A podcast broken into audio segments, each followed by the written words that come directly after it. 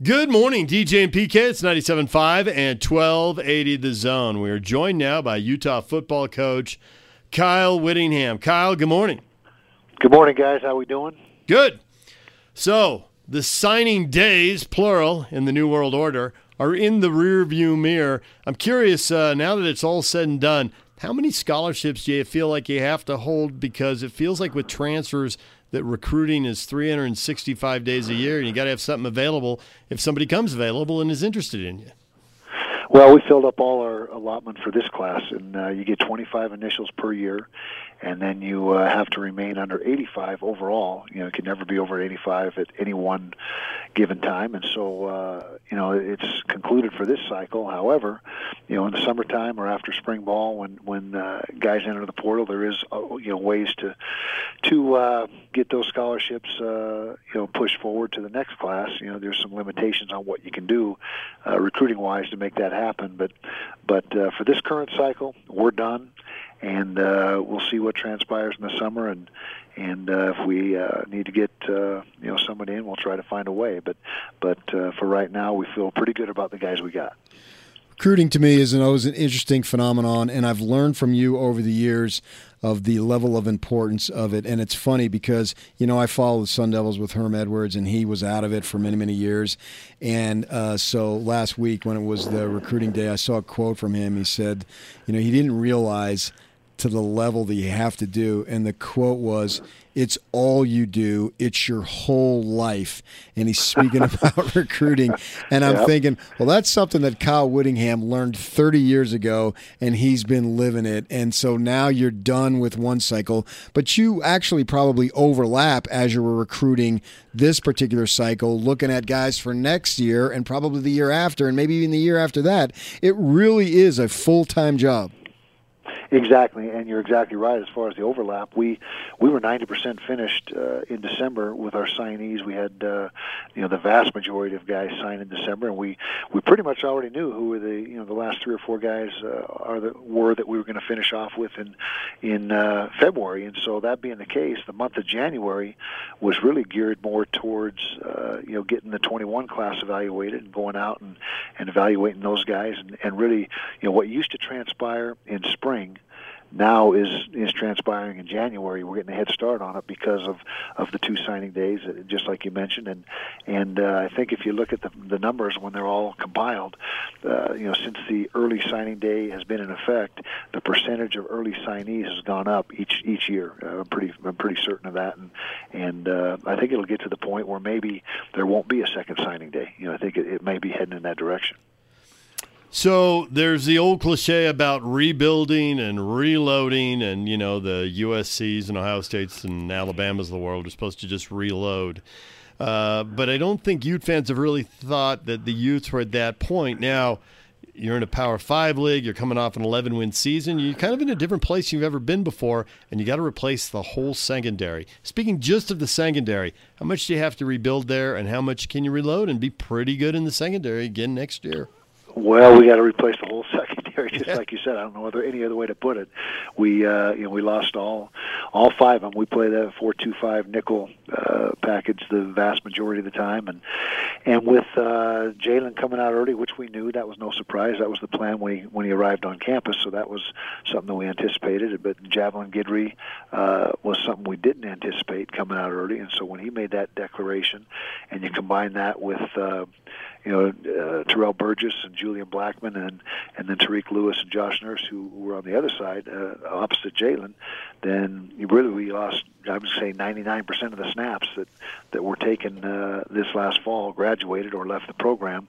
So it is a complete rebuild, and it's not just there. You know, we have uh, those 3D linemen. We got eight uh, eight defenders going to the combine, which is incredible. I mean, we got nine overall uh, total with Zach Moss added to that. But but all three of those senior defensive linemen are invited to the combine. Uh, John Penisini, Leki, and Brad, Francis Bernard at linebacker, and then the entire secondary. And so uh, it's. Uh, you know, it's a it is a, a challenge for us. The, the good news is we got a lot of good young talent in the program. It's just inexperience. You know, we got guys that that have uh, very little or no experience, but uh, a lot of talent. And the guys that are coming in that aren't here yet, we got a lot of good you know good players that transferred in at mid-year, but we got a bunch more that will be here in the summer.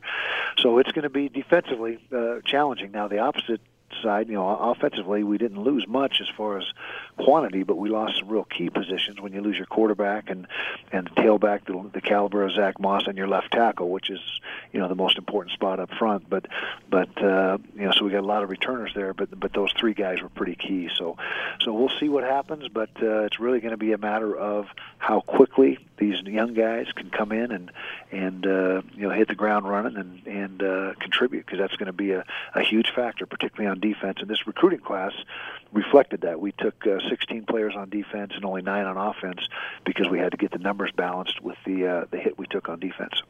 So I think last year's spring ball might have been the least intriguing because outside of a, uh, maybe a linebacker and some offensive line, you pretty much had everybody set.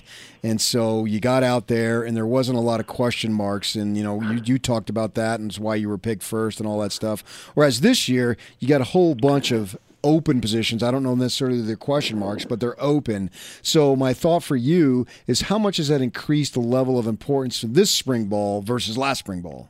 much more important, and, and that'll carry into fall because, uh, like I said, a lot of the guys that we sign that we think are ready to contribute uh, and going to need to be ready to contribute won't be here until summer.